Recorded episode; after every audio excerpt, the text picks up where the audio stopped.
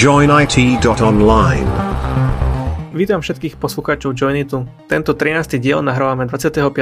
mája 2021. Ja som Matúš a nerdi ma občas volajú aj Xperial. A pozdravujem mojich kolegov Dušana aka Drankeza a Vladimíra aka Joinera. Nazdar. Čau Xperial. Nazdar všetci. Tak ale samozrejme ja vítam aj všetkých poslucháčov, teda priaznivcov internetu a počítačových multimédií.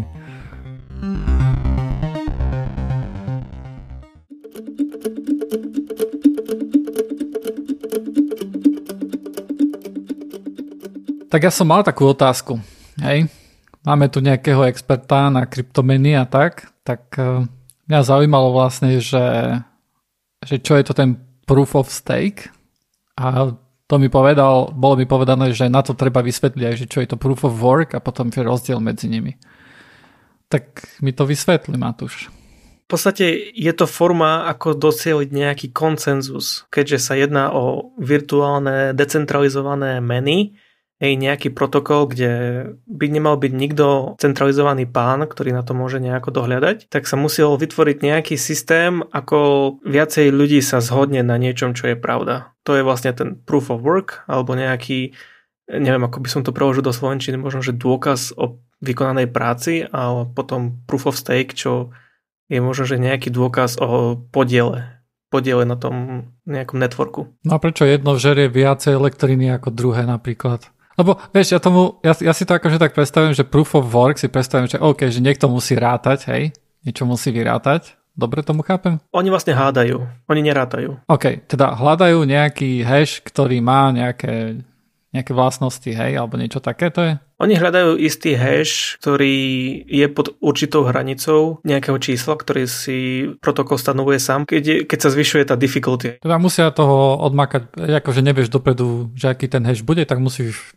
random hádať hej, a dopracovať sa ku nejakému hashu. Uh-huh. A ten proof of stake je to, že mám, že už som urobil veľa toho proof of worku, že už mám u seba mince, tak tým pádom môžem povedať, že nejaká...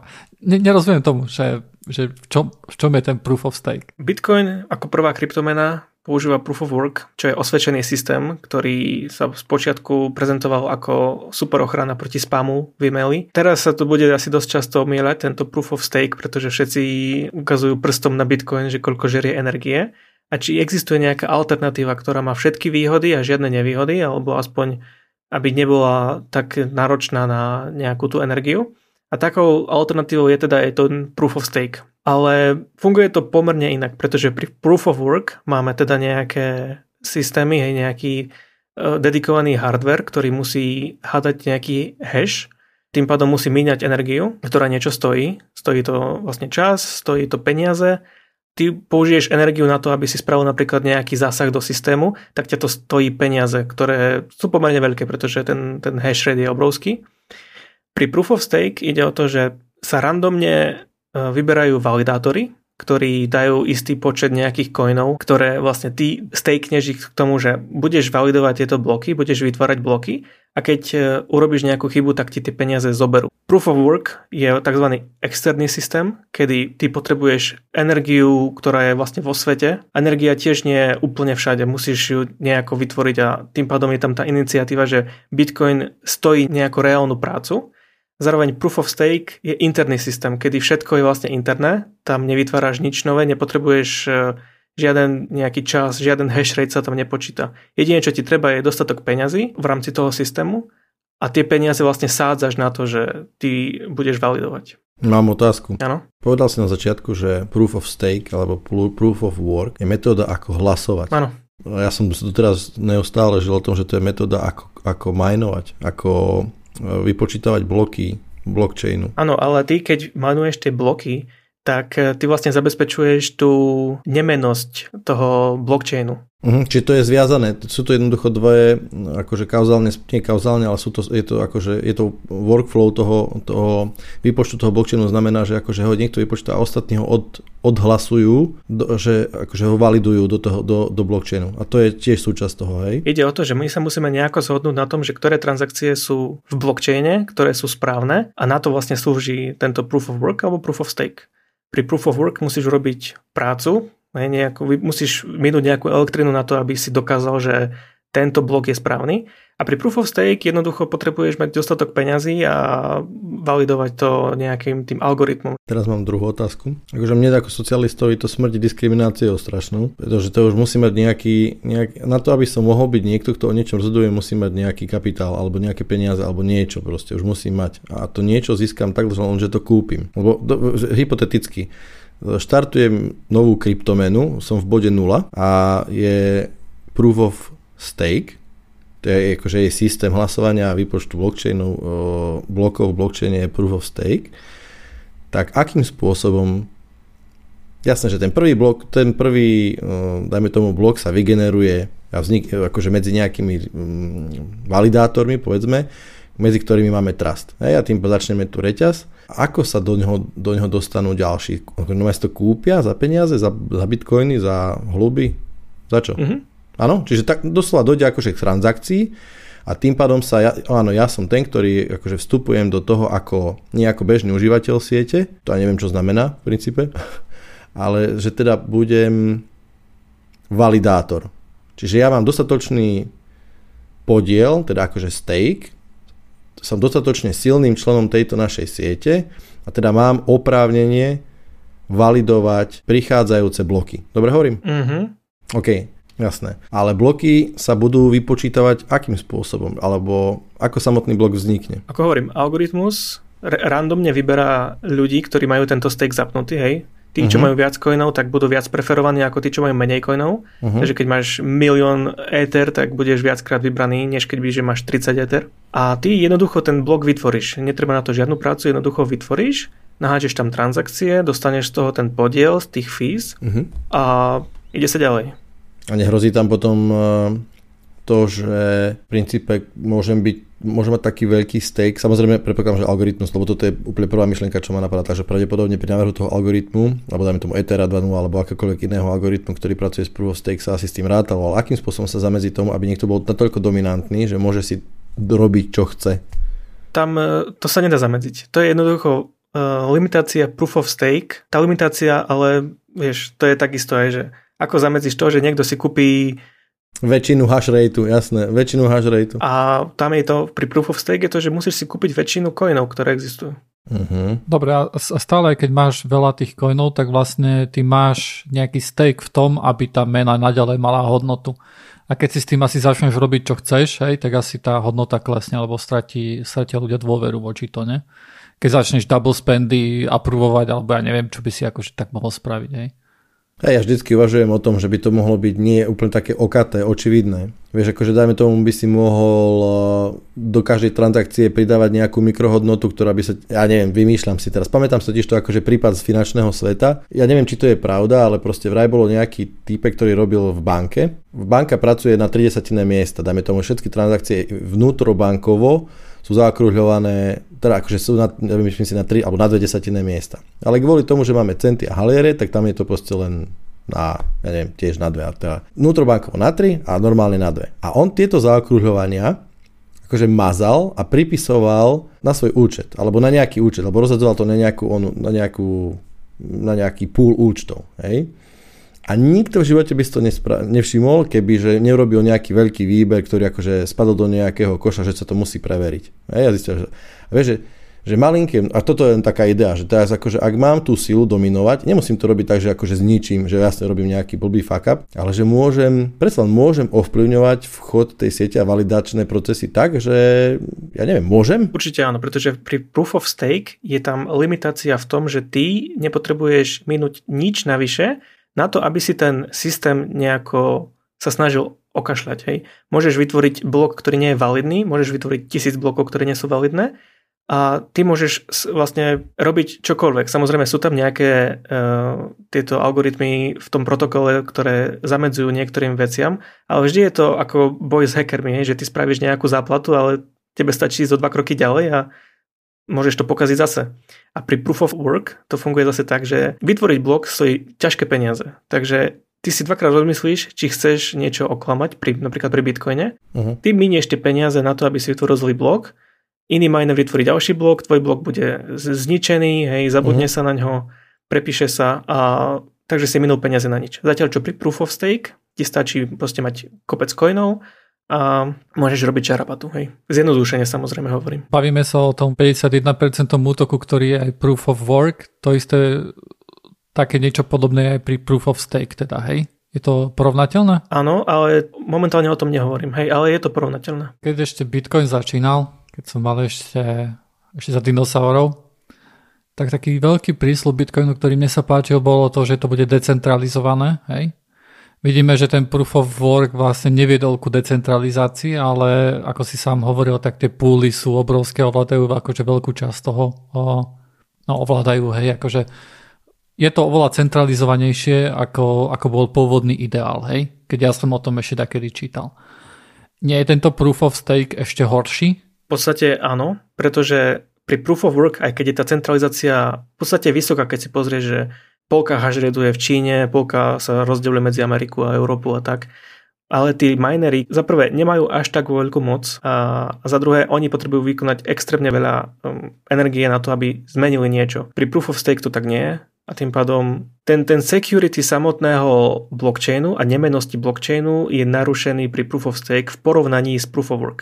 Uh-huh. Je množstvo coinov, ktoré majú proof of stake ale ani jeden z nich nie je ani zďaleka tak veľký ako Bitcoin.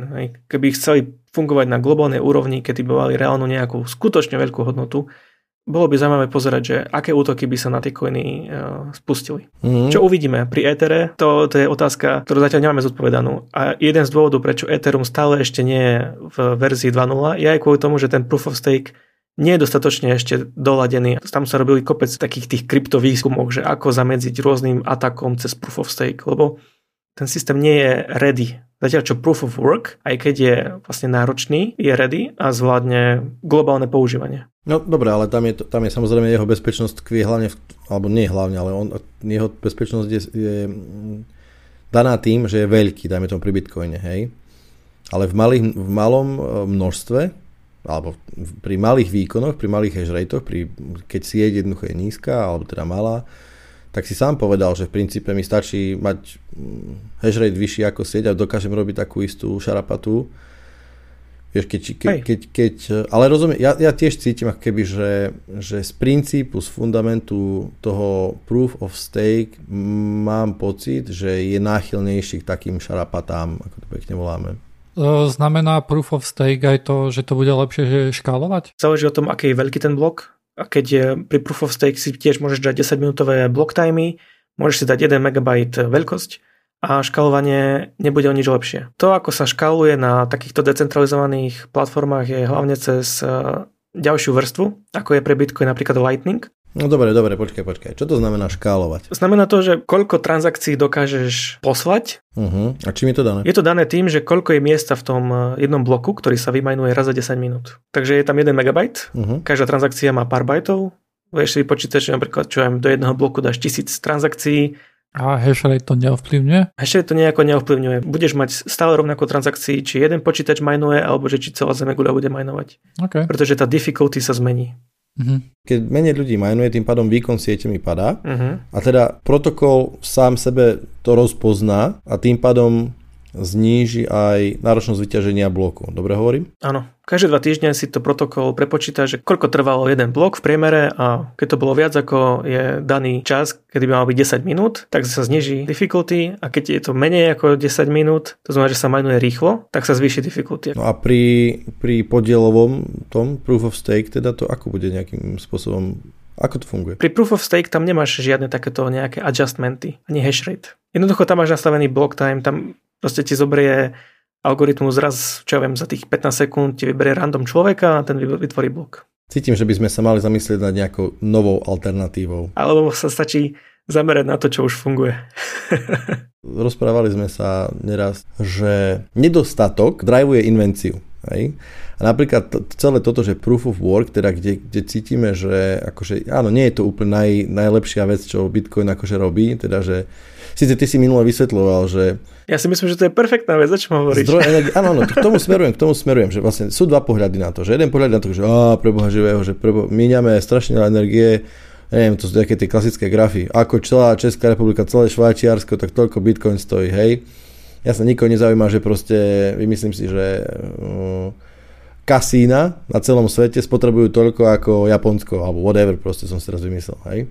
ale zároveň presne tým, že potrebujeme energiu na to, aby sme ťažili Bitcoin alebo iné Proof of Work coiny, tak v princípe nás to núti špekulovať, že ako využiť energiu, akým spôsobom využiť možno prebytočnú energiu alebo nové zdroje, čiže akože má to možno aj pozitívny efekt z dlhodobého hľadiska, ale je to strašný buzzword, hej, že áno, Bitcoin je špinavý, fuj. To mi pripomína troška situáciu so elektrickými autami, keď zo začiatkoch, alebo v začiatkoch, keď sa akože že jasné, že diesle sú zlé, peklo, to je šialenstvo, treba uh, elektrické autá a akože netvrdím, že nie sú diesle zlé, Hej, ale častokrát sa pošpekulo, že OK, že to nie je akože jediný problém, hej, že možno, že máme motory, ktoré vydržia 150 tisíc km, niekedy sa motory robili tak, že vydržali milión kilometrov, hej, lebo nepotrebujeme autá, ktoré idú 1500 km za hodinu a neviem čo, stačí proste, a, tak ďalej, to má rôzny pohľad na to.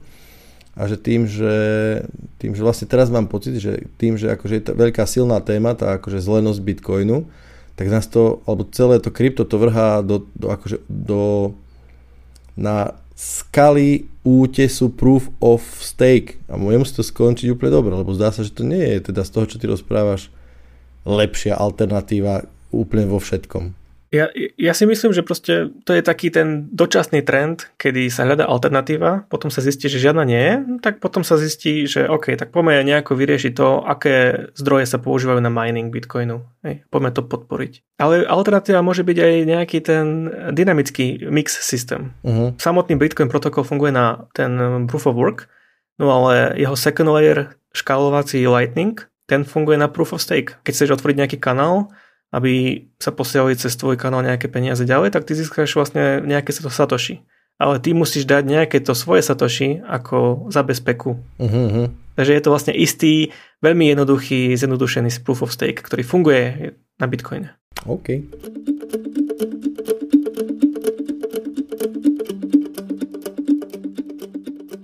Dobre, ja som chcel porozprávať niečo o Firefoxe.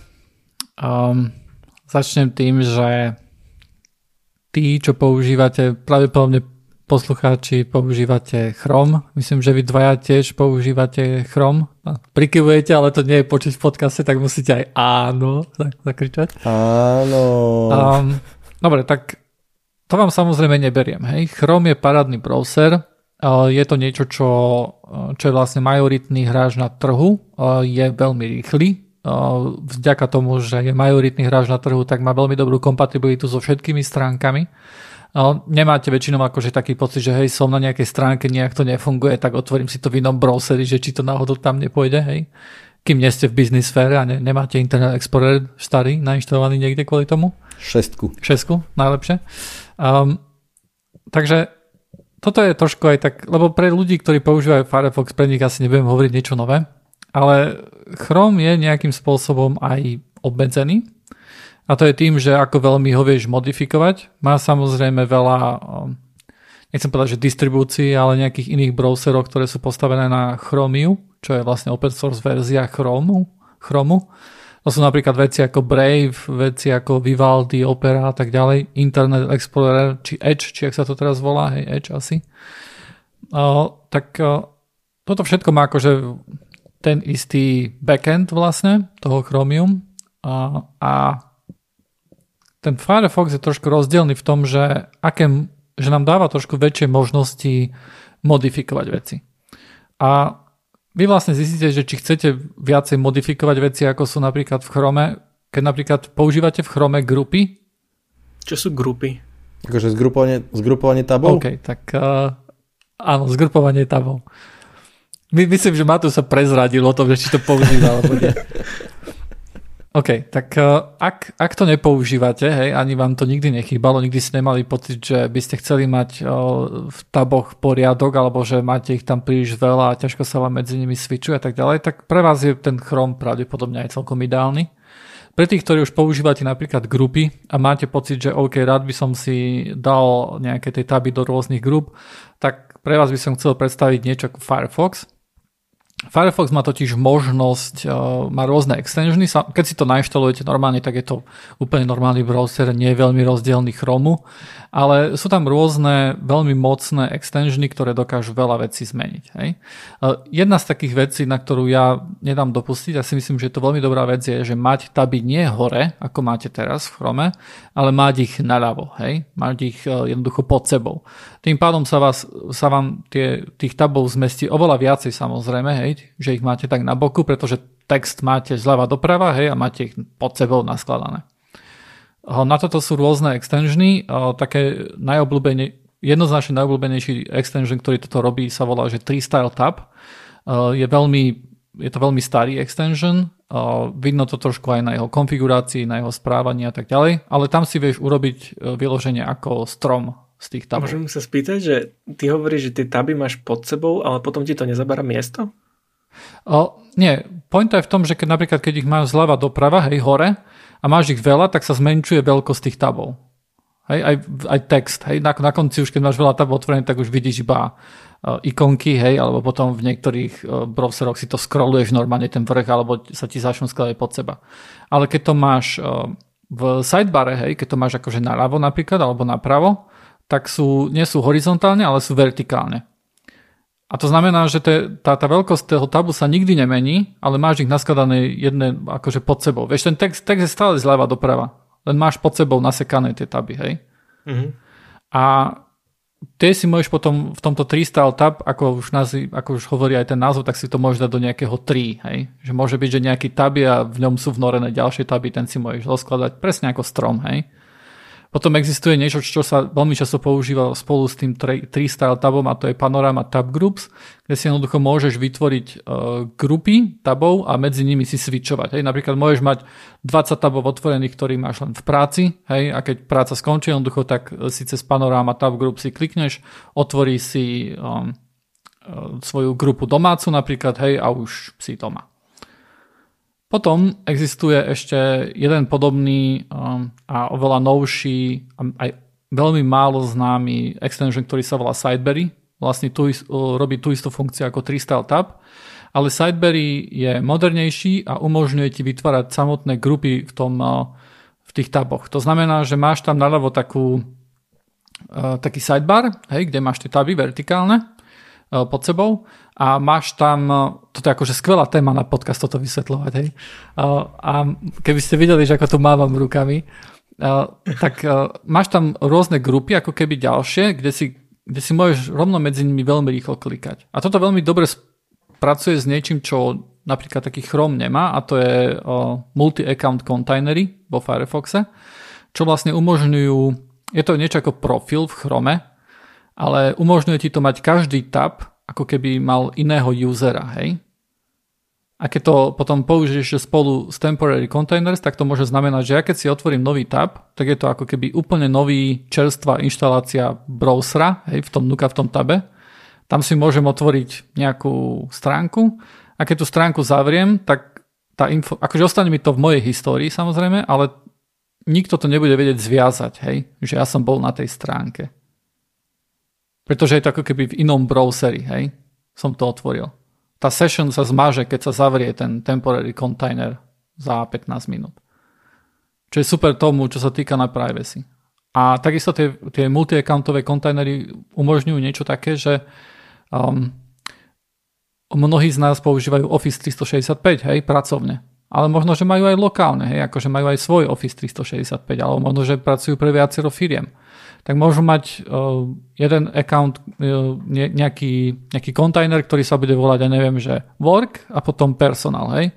A v personal, keď, keď si switchneš, keď si otvoríš personal tab, tak v ňom sa switchneš, uh, otvoríš si Office 365 a máš tam vlastný Office 365. A vo work môžeš mať uh, pracovný, bez toho, aby si sa logoutoval, bez toho, aby si sa switchoval na iný account a tak ďalej, hej. Toto je super aj na YouTube, keď máte viacero accountov, keď máte nejaký podcast, hej, a ten podcast má vlastný YouTube account, tak môžeš mať naraz otvorené obe, hej. Bez toho, aby si sa musel logoutovať a tak ďalej. Cool. Takže hovoríš, že mám odinštalovať Chrome a dať si Firefox? Iba ak chceš byť power user. Hej, ak chceš, lebo toto sú veci, ktoré si musíš nastaviť, dobre? Akože, dobre, môžeš ich mať nastavené aj tak by default, ale tam strácajú veľmi tú silu, ktorú ti dávajú. Ak sa s tým chceš pohrať, chce si to ponastavovať, chce si urobiť, ja neviem, rôzne grupy a rôzne piny a tak ďalej, tak Firefox je myslím si, že je na to lepší browser ako je Chrome. Keď len chceš otvoriť browser a používať to, tak úprimne si myslím, že je to celkom jedno, že či používaš Firefox alebo Chrome a v tom prípade už prečo nepoužívať Chrome, keď je trošku lepšie vyladený, hej? Musím do toho troška vstúpiť, lebo čo sa týka group, tak uh, ja som akože Chrome user teda, hej, a, grupy, grupy Chrome používa, môžeš si tabnúť, môžeš si spojiť uh, taby do grup a pracovať s nimi ako s grupami, teda s tými tabmi bookmarkovať, refreshovať, čokoľvek sa s nimi dá robiť. Uh, to je prvá vec. Um, musím povedať, že ja napríklad Chrome tak nepoužívam. Ja som zistil, že ja som niekedy dávno používal presne aj tento tripad, uh, uh, tri, free, tak, presne tak, 3 style tab a bolo to fajn. Pre mňa úplne najväčšia killer feature bola presne to, že to vytváral ten strom. To mi strašne pomáhalo. Pretože ja som z, ničoho nič som mal celkom akože organizovanú moju prácu. Ja obyčajne počas dňa, keď robím, tak akože si naklikám si hodne tabov a pre mňa je celkom užitočné, lebo dá sa povedať, že ten môj myšlienkový workflow mi to sledovalo. Hej? Akože môj myšlienkový rozvoj, nejakej, nie, niečo som riešil, dajme tomu, a obyčajne akože hľadáš nejaké informácie na nete, tak to bolo strašne užitočné pre mňa, lebo som Normálne som videl potom, že keď som mal otvorených 9 tabov a oni boli akože od, odtabované a videl som, že ten strom bol vytvorený, že teda bol tam akože parent a z neho som išiel tu a povedzme z neho som išiel do ďalšieho, vieš, akože preklikal som sa na ďalšie weby, tak ten rozvoj som tam videl. To bola, pre mňa osobne to bolo akože killer feature toho celého. To, že to bolo, dajme tomu v vertikálne boli taby, tak to pre mňa až, ne, až tak nehralo rolu, pretože napríklad ja som si všimol na sebe, a to od začiatku do teraz mám, že ja neznášam, keď mám veľa tabov otvorených. Ja normálne počas dňa si akože potom aj, a toto už nepotrebujem, zatváram, zatváram, jasne, toto je vyriešené a zatváram taby a poznám ľudí, ktorí majú desiatky až stovky tabov otvorené naraz. Hej, to je šia, akože OK, ale OK, nemám k tomu čo viac proste povedať, je to proste iný spôsob, nerozumiem tomu, ako to dokážu, ale OK. Uh, čiže grupovať sa dá, a ja napríklad robím tak, že si púšťam, keď potrebujem oddeliť niečo, alebo potrebujem, že toto je nová téma, ktorú som, tak si pustím doma novú inštanciu Chrome a tam mám natabované k veci nejakej, hej, taby. A prepínam si jednoducho jednotlivé okná, kde sú, hej, tu mám 7 tabov, druhé iné okno Chrome, 9 tabov, alebo dačo. Čiže toto používam ja takto, toto len akože taká detailiček. A čo sa týka profilov, tak aj toto Chrome už podporuje, vieš si vytvoriť, lebo tým, že tým, že Chrome je vlastne akože synkovaný by default, dá sa povedať, do, do Google, hej, či všetky bookmarky, heslá, čokoľvek proste, celá tá sešna, celé to, ako jednoducho Chrome vyzerá, je v princípe mm, fire and forget, hej, že keď proste na nový počítač, lognem sa do Chromeu a mám tam všetko, čo som tam mal, tak e, a presne toto sa vytvorilo, že OK, môžeš používať svoj Chrome, dajme tomu ako doma, a vtedy máš iné bookmarky, iné hesla, iné čokoľvek, alebo sa switchneš do iného profilu a kde myslím, že môžeš byť potom, dajme tomu, OK, toto je môj Chrome, ale je to môj pracovný profil. Hej, čiže dajme tomu hesla sa nemiešajú a, a tak ďalej. Myslím si, že to neznamená, že musíš mať vytvorený akože nový profil úplne, že nového, nový, nové konto, Gmailové a synchrovať to akože do dvoch, to by sa dalo spraviť už úplne bežne aj predtým, ale jednoducho to v rámci tvojho jednoho, jedného accountu máš niekoľko profilov, ktoré môžeš používať. Ale to je tak taká vykradačka, ktorá sa deje medzi browsermi, myslím, že to sú dobré... Myslím, že tam strácaš veľa toho paveru, ktorý ti dáva Firefox, hej? Keď napríklad Netvrdím, že nie. Ja, môže to byť kľudne také presne, že vieš, že je to jednoduchá forma toho istého, kde ty môžeš to nemo, ani nemôžeš customizovať, hej. Mňa vravím, že mňa to strašne nahnevalo, keď, keď Hej, Chrome, vlastne celý Google sa snaží rozmýšľať za teba. Hej, a keď, keď nie si proste v tom, ako by si mal byť, tak mm, OK, už môže, už môže byť problém. Hej, používam nie málo extension, ale nakoniec nie až tak veľmi a v princípe mám akože stock Chrome, len o pár extension a sem tam grupy s grupím, ale nakoniec, som, nakoniec ho využívam ako basic užívateľ a troška ho používam len ináč tým, že ako so samotným Chromeom pracujem, nie že by som si ho nejak ohýbal.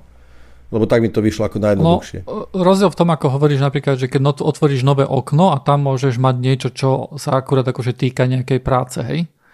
No, povedzme, že to je OK, keď, keď si zvyknutý prácu dokončiť. Hej, pretože to okno zavrieš jednoducho a nemáš tam nemusí sa starať o ten window management. V prípade toho Sideberry jednoducho máš novú... Ja napríklad uh, trošku odbočím, alebo sa vrátim k tomu, čo si hovoril. Ja tiež nemám rád, keď mám veľa tabov otvorených. Ale myslím si, že to je niekedy aj na škodu, pretože niekedy akože sa potom musím vrátiť do história, že oh, kde to bolo, ako to bolo, hej.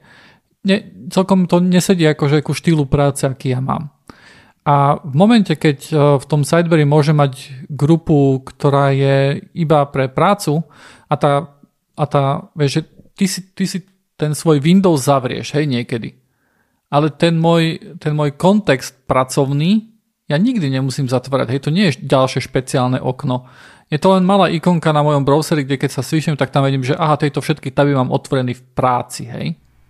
Uh-huh, uh-huh. Ďalej, čo si hovoril o tých profiloch, samozrejme dá sa to spraviť tak, že, keď, že môžeš mať ďalšiu inštanciu, hej, akože toho Chromu s nejakým iným profilom a tam môžeš byť lognutý pod iným accountom bez toho, aby si sa...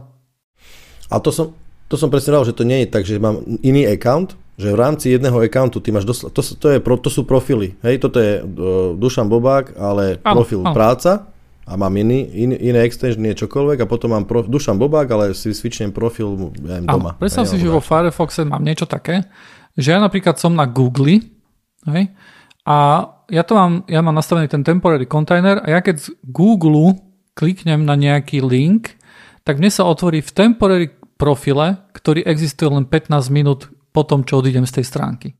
Mm, to je super. To je, to je akože, na, čo sa týka privacy a tagovania užívateľov na základe ich nejakých UID a čo ja viem čoho, mám pocit, že kvôli tomu to bolo aj spravené, aby si bol vždy unikátny pre celý internet.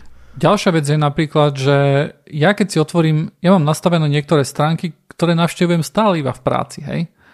Ja napríklad, eh, vieš, akože sú to nejaké pracovné stránky, hej, ako YouTube a tak ďalej, hej, čo iba v práci.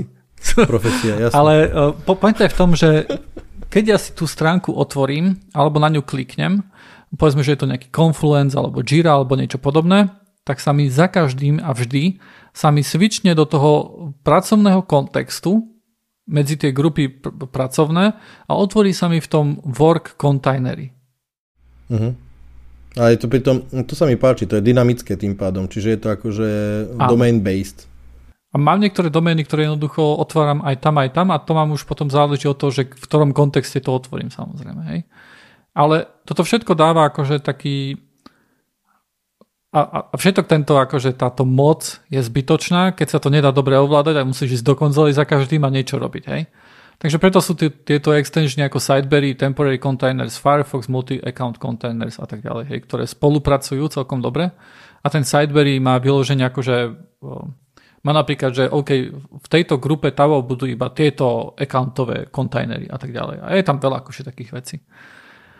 A e, keď sa niekto s tým bude chcieť pohrať, určite to odporúčam, ale keď chcete prejsť na... tak si nemyslíte, že teraz, oj, teraz si... Ja dám všetky um, extensiony, ktoré vlastne nejakým spôsobom odporúčam, dám na stránku Joinit, keď si otvoríte tento podcast. Uh,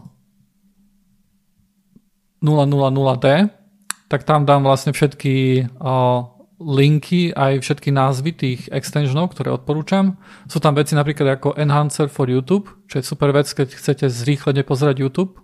To je, keď si chcete nejaký pozrieť niečo o programovaní alebo niečo, nejak, ako sa niečo používa, tak nemusíte tam pozerať, ako sa niekto snaží vykoktať, ako napríklad tento podcast, tak ale môžete si ho zrýchliť. Hej, a je to super vec. Takisto sponsor blog.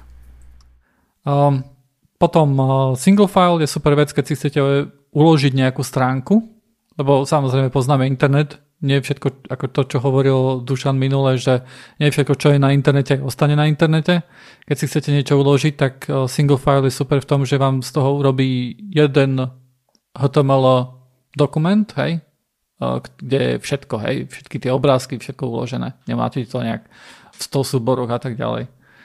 A potom samozrejme veci ako uBlock, uBlock Origin, čo sú proti reklamám, hej, I don't care about cookies, čo odklikáva všetky tie, a to sú ináč veci, ktoré máte aj na Chrome, I don't care about cookies, to je niečo, keď vám vyskočí nejaká vec, že hej, súhlasíte s cookies, tak vám to tam automaticky klikne, že áno.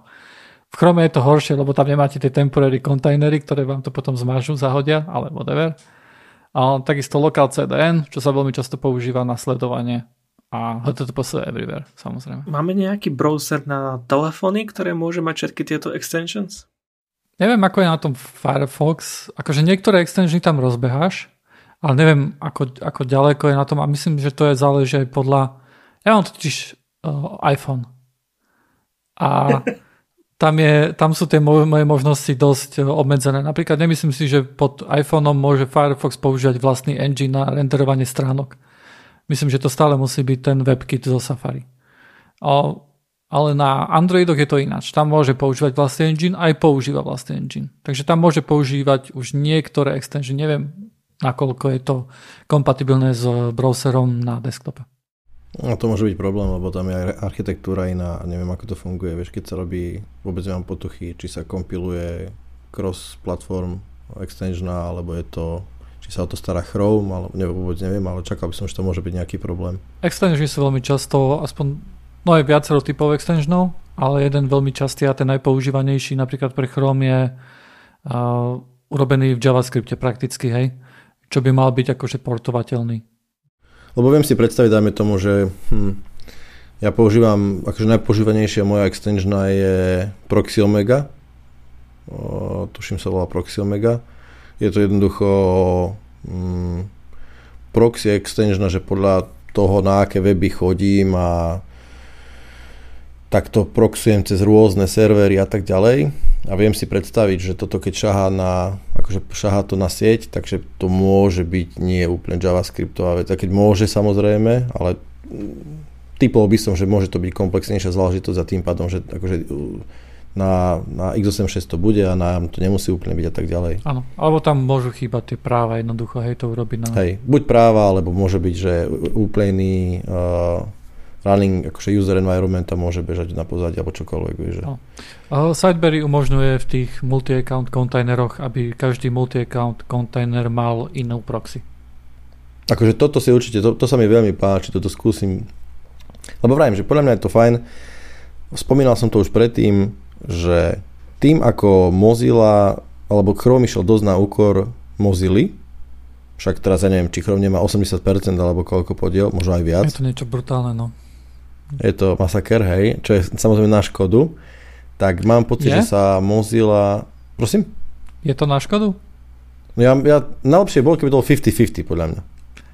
Nie je super mať jednu platformu a že nemusíš robiť stránku, ktorá by išla aj vo Firefox aj v Chrome, že by si mal iba jednu nie, platformu? Nie, to, nie, nie, to je zase rovnátko na ohýbátko, vieš, pretože akože štand, máme tu nejaký štandardizačný tím alebo štandardizačný proste úrad, a tým, že Google je taký veľký, tak si robí, čo chce, vieš.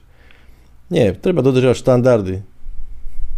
No, čiže proste, nie, máme, jednoducho máš dodržovať štandardy, bodka. Keď neštandardizuješ, tak by to malo normálne, že odstreliť ten browser, sorry. A počkaj, Dobre, však máš Java, hej, kto dodržiava, vieš, akože máš Java, každý program je pre Java, nikto akože ti to nepridá, nepovie, že oj, ale Java nedodržuje štandardy, kde je táto tu druhá Java? Je to, ja viem, je to proste peklo internetu bežného a versus moja predstava internetu naivného, hej, ale úplne najlepšie by bolo, keby bolo akože veľa browserov, ktoré by boli konkurenčné, pretože a všetky by dodržiavali perfektne všetky by dodržiavali perfektne uh, štandardy štandard. A všetci, všetky by mali rovnaké bugy a vždy, keby si robil nejakú nie, stránku, nie, nie, tak by to rovnako fungovalo aj v jednom aj v druhom. no ale ide o to, že vieš, ak Mozilla sa proste dozačala vyhraňovať voči Google presne tým, že my budeme privacy oriented, vieš. Že on, ja mám pocit, že čo sa týka na, na poli ochrany súkromia alebo zťaženia proste trekovania, tak toto prichádza od Mozily. A ja mám pocit, že sa to celkom darí, že, že ju počuť v tejto veci, že či si čítam blogposty alebo dačo, tak veľa sa týka jednoducho o tom, že ako chcú byť bezpeční, ako chcú dávať pozor na, na súkromie užívateľov, akým spôsobom chcú stiažiť trekovanie a, ako, a tak ďalej, tak ďalej. A, a toto, môže, toto ju môže zachrániť podľa mňa. A samozrejme peniaze Google, keďže Mozilla má s ním podpísanú zmluvu, že budú akože prvý search engine. Áno, áno. Ale pre kutilov, ktorí sa chcú pohrať, aj ktorí radi majú nastavovačky alebo chcú to vyskúšať byť viacej organizovaní v taboch, odporúčam Firefox. Len toľko.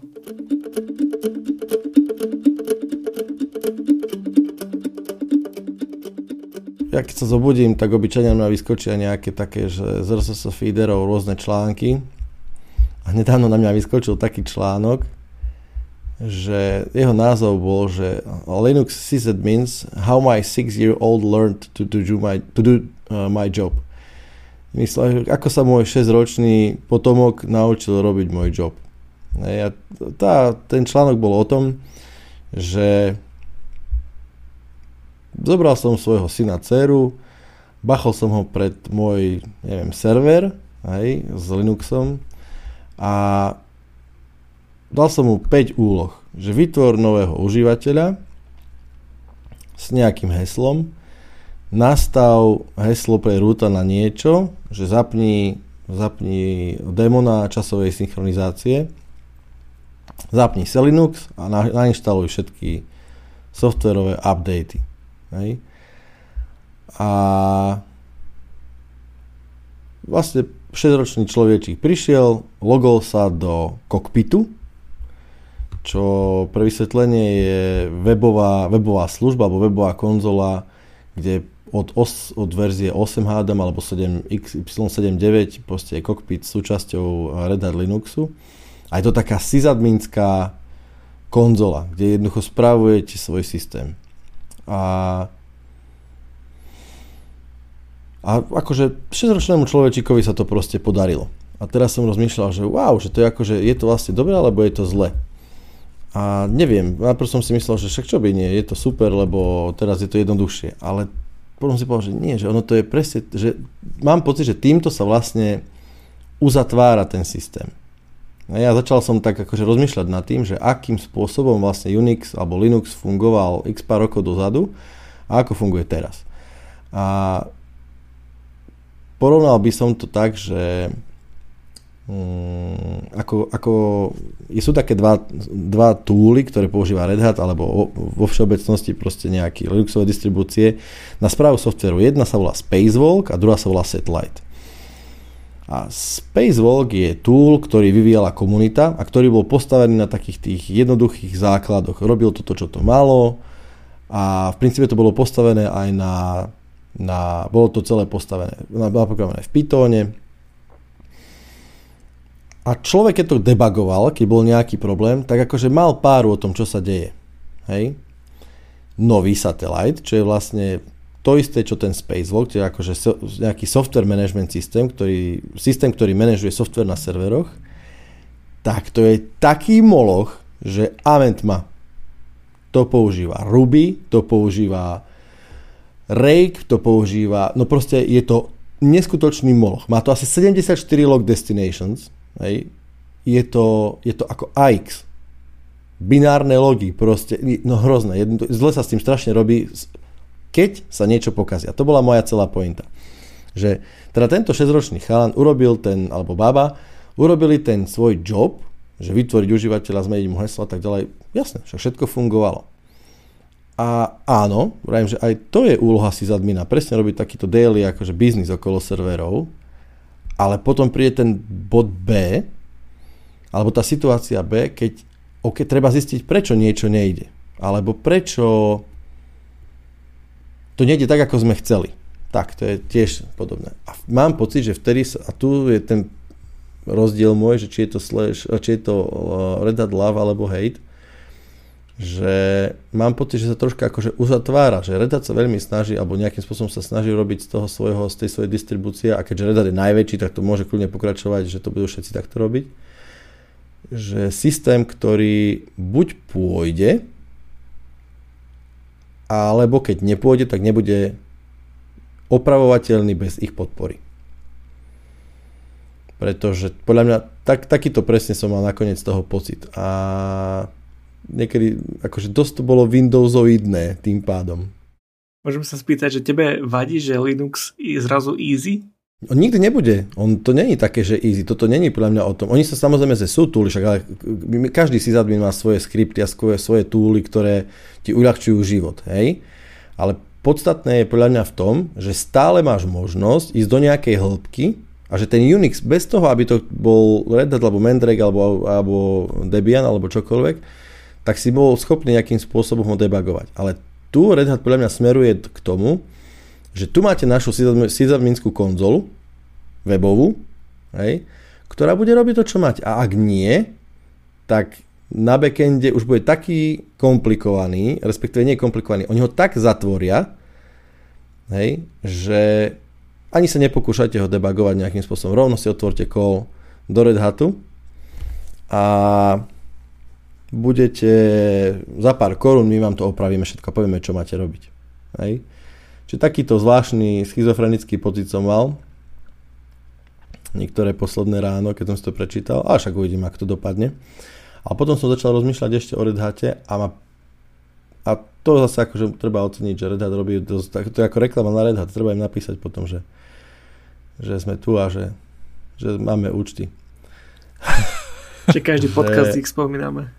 Hej, hej, tak akože s tým robím, takže ma sa ma to týka, hej, že a hajrujú teraz developerov pre, pre že, no máš gra, graphics engineers, uh, drivers development, hej, že budú vyvíjať um, budú vyvíjať proste nejaký stack grafických driverov a toto je napríklad sila Suprová, toto je akože pecka, že, že, že upstreamoví vývojári budú robiť pre Red Hat, že ich Red Hat bude platiť to, to bolo akože kudos, toto oceňujem brutálne, to je super. A k tomu sa týka ešte jedna novinka, čo môže byť zaujímavá a čo nám Root.cz napísal, čo bolo úplne zaujímavé, že do kernelu Linuxového má ísť nejaký veľký ovládač. Je to akože pletka zatiaľ, ale mal by tam vojsť, mal by sa tam dostať nejaký veľký open source ovládač grafický, pre grafické karty, a že ha, také, také typuje sa, že by to mohol byť nový ovládač open source pre NVIDIA, keďže ovládač NUEVAU nie je moc použiteľný. Ale čo ma zaujíma, že druhá možnosť je, že by, to mohol, že by mohol ísť o Microsoft a ich ovládač DirectX kernel driver pre Windows uh, Subsystem for Linux 2 čo by bolo celkom zaujímavé, pretože to je DirectX driver. Vždycky bolo také, že OpenGL ide vo Windowse a v Linuxe a DirectX je taký akože hm, hm, hm, v Linuxe a toto akože keby Microsoft natl- začal tlačiť DirectX aj do Linuxu, to by bolo podľa mňa veľmi zaujímavé. Takže uvidíme, čo z toho vypadne. Portovanie hier by bolo určite jednoduchšie. No celé toto by, akože Linux by mohol byť celkom zaujímavou platformou pre, pre grafické konzole, pre herné konzoly napríklad. Hej? Okay. Hmm. Um, ja sa trošku vrátim ku tomu, ako si hovoril, že je to strašný moloch a tak ďalej. A myslíš, že to môže byť spôsobené aj tým, že veci, ktoré robíme si, sú o mnoho komplexnejšie ako voľa kedy? Nemyslím si to. Ja si skôr myslím, či nevie troška vietor od IBMu a od cloudov, že jednoducho celé to, ja neviem, myslím si, že jednoducho v princípe nechceš veľmi, aby si mal mm, sysadminov, ktorí si to budú ohýbať podľa seba. Vieš, je to komplikované. Najlepšie máš, keby, keby ten model Apple fungoval aj tam. My máme operačný systém, ktorý je v princípe jeho jadro je brutálne loknuté, myslím z toho pohľadu, akým spôsobom je nakonfigurované a čo ako, ako beží hej, pod, pod kapotou. A tým pádom tomu, tej podpore to veľmi zjednodušuje život, vieš. Ale tým, aký, aký Linux bol, a aký, bol, aký vlastne je stále mocný s tým, ako si dokážeš ohnúť, ako si dokážeš oskriptiť ako máš prístup ku jadru, ku všetkým jeho parametrom, ako máš prístup cez rôzne túly a démonov ku parametrám siete, ku parametrom, ako, ako ti funguje pamäť. Hej? Toto všetko ti môže tak rozbíjať systém, že jeho diagnostika je častokrát strašne nákladná. A teraz si predstav, že ty si firma, ako je Red Hat, ktorá, ktorá poskytuje komerčný, komerčnú podporu, tak ty to chceš zjednodušiť, akože zrýchliť resolution time tak tým pádom potrebuješ to unifikovať, to, že ako tie systémy bežia, vieš.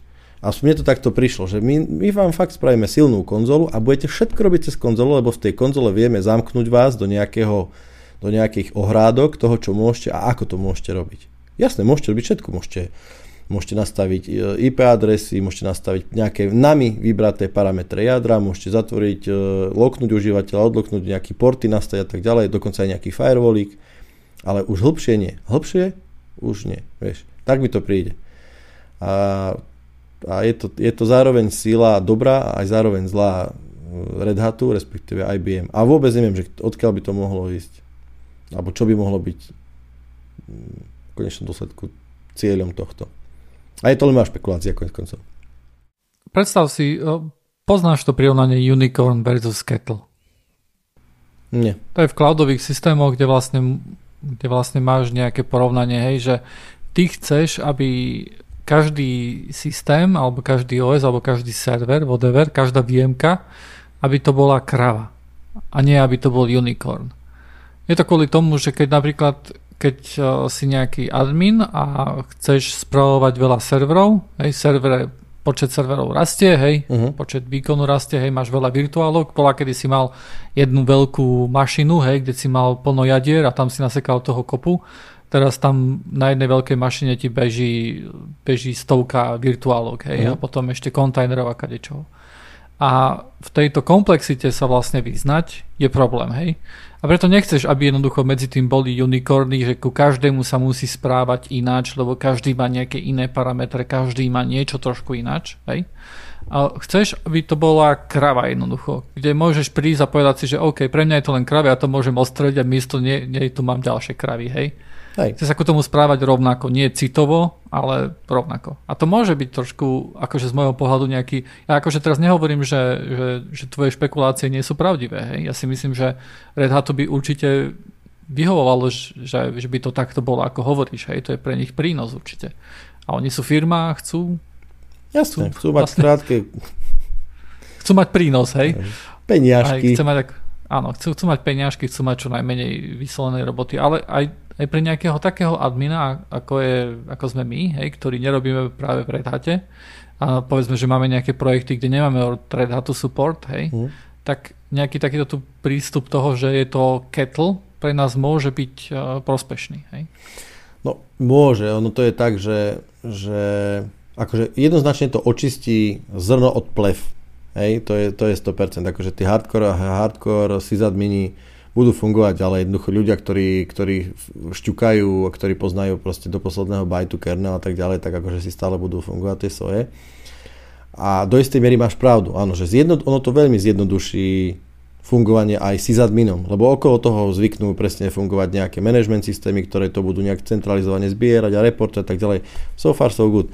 Je len o to, že mi tak prišlo, hádam aj ľúto, že, že, ten, že, že, sa tá, že tá možnosť Nebol by som prekvapený, keby že dojde k tomu, že ťa už ani na konzolu časom nepustia jednoducho. Hej, už iba v nejakom expert móde a to sa zistí a potom budeš musieť platiť nejakú, vieš, extra, ako v netape tuším, vieš, že v netape máš, máš admin mód a potom máš akože expert mód a to, že ty tam úplne nemôžeš chodiť, to je len pre support.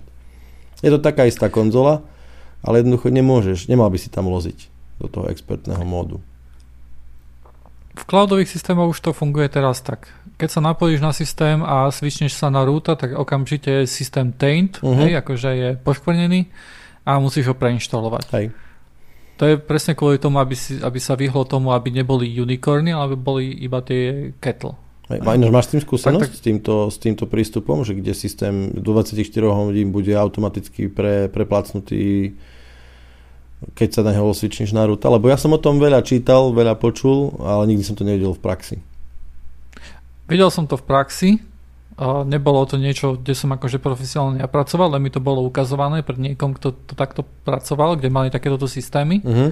A naozaj to bolo tak, nebolo to tých, to tých 24 hodín, bolo to normálne tak, že on keď sa napojil na ten systém hej, a switchol sa na rúta, tak on potom musel ten systém ako keby preinštalovať ale bolo to akože na ňom, že kedy, pretože veľmi často sa switchoval na toho ruta kvôli tomu, aby kvôli troubleshootingu jednoducho. No jasné. Len to... Aj potreboval niečo zistiť, potreboval sa napojiť na systém, potreboval tam, logy mu nestačili z Elasticsearchu, hej. hej. Ja som toto presne tak, že, že v princípe to do, do, do, do, do 24 hodín to bolo také, že tým, že každý server je, akože vypadol z CICD pipeliny, hej, tak v princípe, keď si sa switchol na rúta, tak uh, nejaký uh, zberač notify, not, notifies, akože zistil, že aha, tieto dva servery sú marknuté ako špinavé a tým pádom v najbližšom, najbližšom builde, ktorý bežal raz za 24 hodín, ale musela byť podmienka, že viac ako dajme tomu za 24 hodín, tak ten, ten server bude proste rebuildnutý kompletne. Hej, že bude zmazaný a zároveň rebuildnutý, pretože hej, žiadny server nemôže existovať mimo konfigurácie, ktoré, ktorá vypadne z CICD pipeline. To bolo akože, to je celá podstata. Áno, tým pádom sa dostávaš aj ku tomu, ku veciam ako je GitOps a tak ďalej. Mm. Ja si myslím, že toto sú, toto sú vyložené cesty, akým... Pretože ja si myslím, že tá... Ja akože, ešte raz poviem, že ja si nemyslím, že nemáš pravdu, ale ja si myslím, že čas pravdy aj v tom, že tá komplexita rastie tých systémov. Hej? Že tie systémy sú čoraz viacej uh, komplexné. Hej? A tým nemyslím akože vyložené, že Linux sám o sebe, aj keď to je možno, že šťastí tiež pravda, ale že ako vlastne vznikajú tie služby, že už dneska, keď dneska už pomaly každá blbosť potrebuje 4 virtuálne servery, hej? že ti to nebude bežať na jednej VMK, hej? tá komplexnosť jednoducho rastie. Hej? A môže sa pozrieť aj na Windows. Hej? Windows vieš, mnohí by povedali, že oj, Windows je ľahko používateľný, hej, ale ty keď sa pozrieš do hĺbky toho Windowsu, tak tiež je to tiež je to komplexný systém. Je, je. A treba povedať, že Windows pre domáce použitie, a ako ho poznáme, že keď si ho fakt dostaneš nejaký bežný Windowsik na noťase, s tým, že Windows server a Windows v korporáte niekde, ktorý je naviazaný na automatické deploy procedúry, automatické reporting procedúry a tak ďalej, tak je to, je to fakt úplne iný operačný systém. To je pravda. No ale to som tým chcel povedať, že, že napríklad aj, aj pri programovaní hej, je veľmi veľká časť toho, či si dobrý programátor, je to, že ako jednoducho niečo dokáže spraviť. Uh-huh.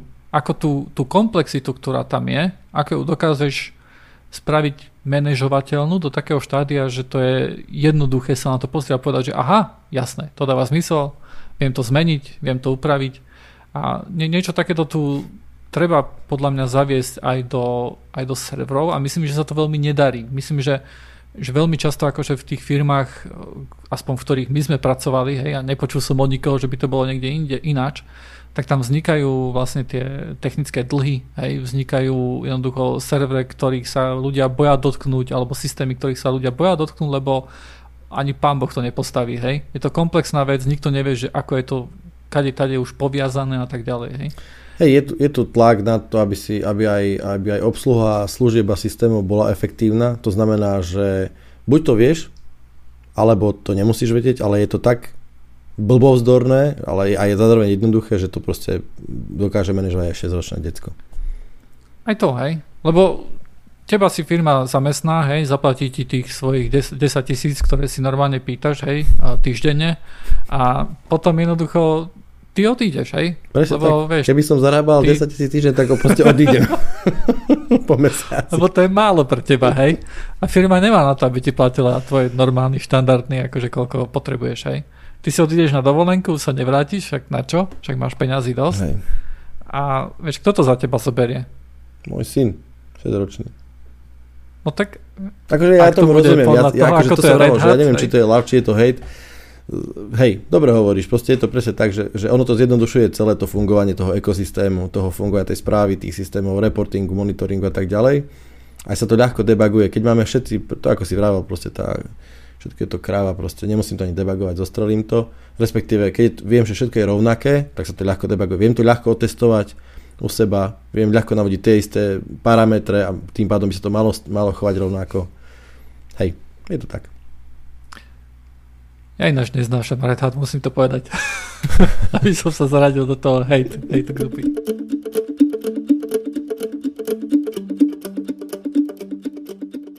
Nejaké, nejaké škaredé jazyky vlastne hovorili o tom, že, že jedno škaredé ráno si si takmer kúpil MacBook? Teraz vám takú, takú pozerám rôzne videjka a som si povedal, že počkaj, počkaj, že, že dlho som používal, keď som robil nejaké videá, tak som strašne dlho fungoval na Windows, lebo používal som tam, už od, od nepamäti som používal ten istý software a už som bol v ňom dobrý aj dobre to išlo, nikdy mi to nepadalo, proste renderoval to rýchlo, dobre to fungovalo. A som si povedal, že hej, keď už som takýto akože user aj do tohto, tak už by som mohol, lebo akože aj s audiom sa hrám, mám Ardour, celkom dobre to funguje, má to, dobre to je, hej, to akože to je Digital Audio Workstation, aby sme boli jasní, Ardour. A že idem skúsiť aj uh, video teda. Hej, mám GoPročky, kamery, všetko. Dobre, import. To bola prvá, akože boli, boliestka. Fest to USBčke pomalé, alebo, alebo GoPročky, alebo dačo. Ale ja si už nepamätám, ako to ide rýchlo v tom Windowse, ale však možno to bude to isté. Takže dobre, ale išlo to pomaly jednoducho. Fajn. Uh, a začal som teda, stiahol som si, nestiazol, pustil som si uh, nelineárny videoeditor. A že poďme na to, ideme to tam nasekať, čak akože tie, tie videoeditory sú plus minus všetky rovnaké, že klasika, aj nasekáš si, nasekáš si media do media browsera, popozeráš sa, čo tam je, urobíš, či sú nejaké rovnaké, urobíš taký základný edit. A, a teraz môj noťaz. Trpel a zároveň nič nerobil. Tak že pre Boha živého to čo je? A normálne môj rage level rástol, lebo lebo to nešlo dobre jednoducho. Ale to, to bol akože problém skôr hardwareu, nie? Ja neviem, podľa mňa to bol problém softwareu. Ja som, ja, ja neviem. Uh, napríklad taká vec, bo, to, ten softik sa volá, že Den Live ten video editor. A teraz prvá vec, a to je preto, preto aj napríklad som ja nachylný posledných pár dní, že, že Red Hat hate, lebo však používam Fedoru a teraz uh, idem si nainštalovať teda ten Den Live, našiel som si repozitár, všetko v poriadku, boom, buzz, install, pustil, crash. Prečo, prečo mi to, hej, tak zistuješ, jasne, rýchle logy, prejdeš niečo také, proste doma že sick fault, proste bum, zdrbal sa, bach, pardon, zosypalo sa to, zle. Tak chvála Bohu zároveň sila Linuxu, tak som si to nainštaloval zo Snapu, Snap krásne, nakonfené, výborne, výborne to išlo, až do vtedy, kým som začal niečo robiť a už to nešlo jednoducho dobre, bolo to, tak samozrejme príde ešte druhá debug fáza, lebo veľmi by som, to takto poviem, ja som akože dosť som intenzívne zastancom toho, že že prečo nepoužiť uh, open sourceovú vec v tom zmysle, že aj zadarmo, lebo obyčajne to vychováva developerov, ja akože už nie som len pasívny prispievateľ, akože dosť sa snažím reportovať, že keď niečo sa stane, tak nie len, že zafrflať, ale aj odreportovať tým vývojárom, že toto je nejaká chyba, môžem vám pomôcť, môžem to otestovať a tak ďalej. A ten Den Live je akože celkom veľký projekt, takže jasne, poďme to použiť. A určite to vyskúšam teda aj na Windowse, že či je to problém softvéru, samotného Live, alebo operáku, alebo hardveru. Ťažko sa mi to bude síce debugovať, lebo všetko je rozdielne, aj hardware je iný, aj operák je iný, a tak uvidíme, že kde to jednoducho pôjde. Možno, že ten, ten software je fakt taký zlý, že, že to nebude dať používať. Ale trpel som veľmi. Tak prvé bola že myšlienka, že vieš, lebo potom pozeráš si tie videa, videáka na YouTube, že proste ako sa niečo robí a ja, nejaký týpek na, na, na MacBooku z Adobe Premiere alebo s nejakým takým Final Cut Pro alebo nejakým takýmto softverom, že proste seamless, no, že prr, renderovalo mu to proste, krásne to bolo, dobre sa to pozeral, tak som akože bol taký, že a ja chcem. Um, myslím, že si spomenieš, ako sme sa ešte pred rokmi bavili o tom, že keď sme vlastne robili také hádky, že macOS versus Linux, a jednoducho do, dospeli sme ku tomu, že na Linuxe nie sú veľmi dobré také nelineárne uh, strihače videa. Uh-huh. Myslím, že... Stále to trvá. stále to trvá. Myslím, že to do, dospelo do takého štádia, že na spoločný známy to nakoniec strihal v Blenderi. What? No hej.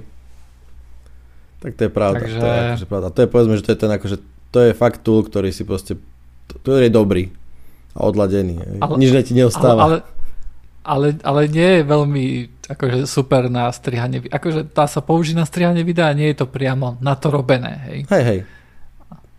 Pravda, no. Ale ja si myslím, že toto je jeden z tých, z tých väčších problémov, pretože ako si hovoril, tak na audio tam niečo máš, hej, čo si myslím, že je celkom slušné. Mm-hmm.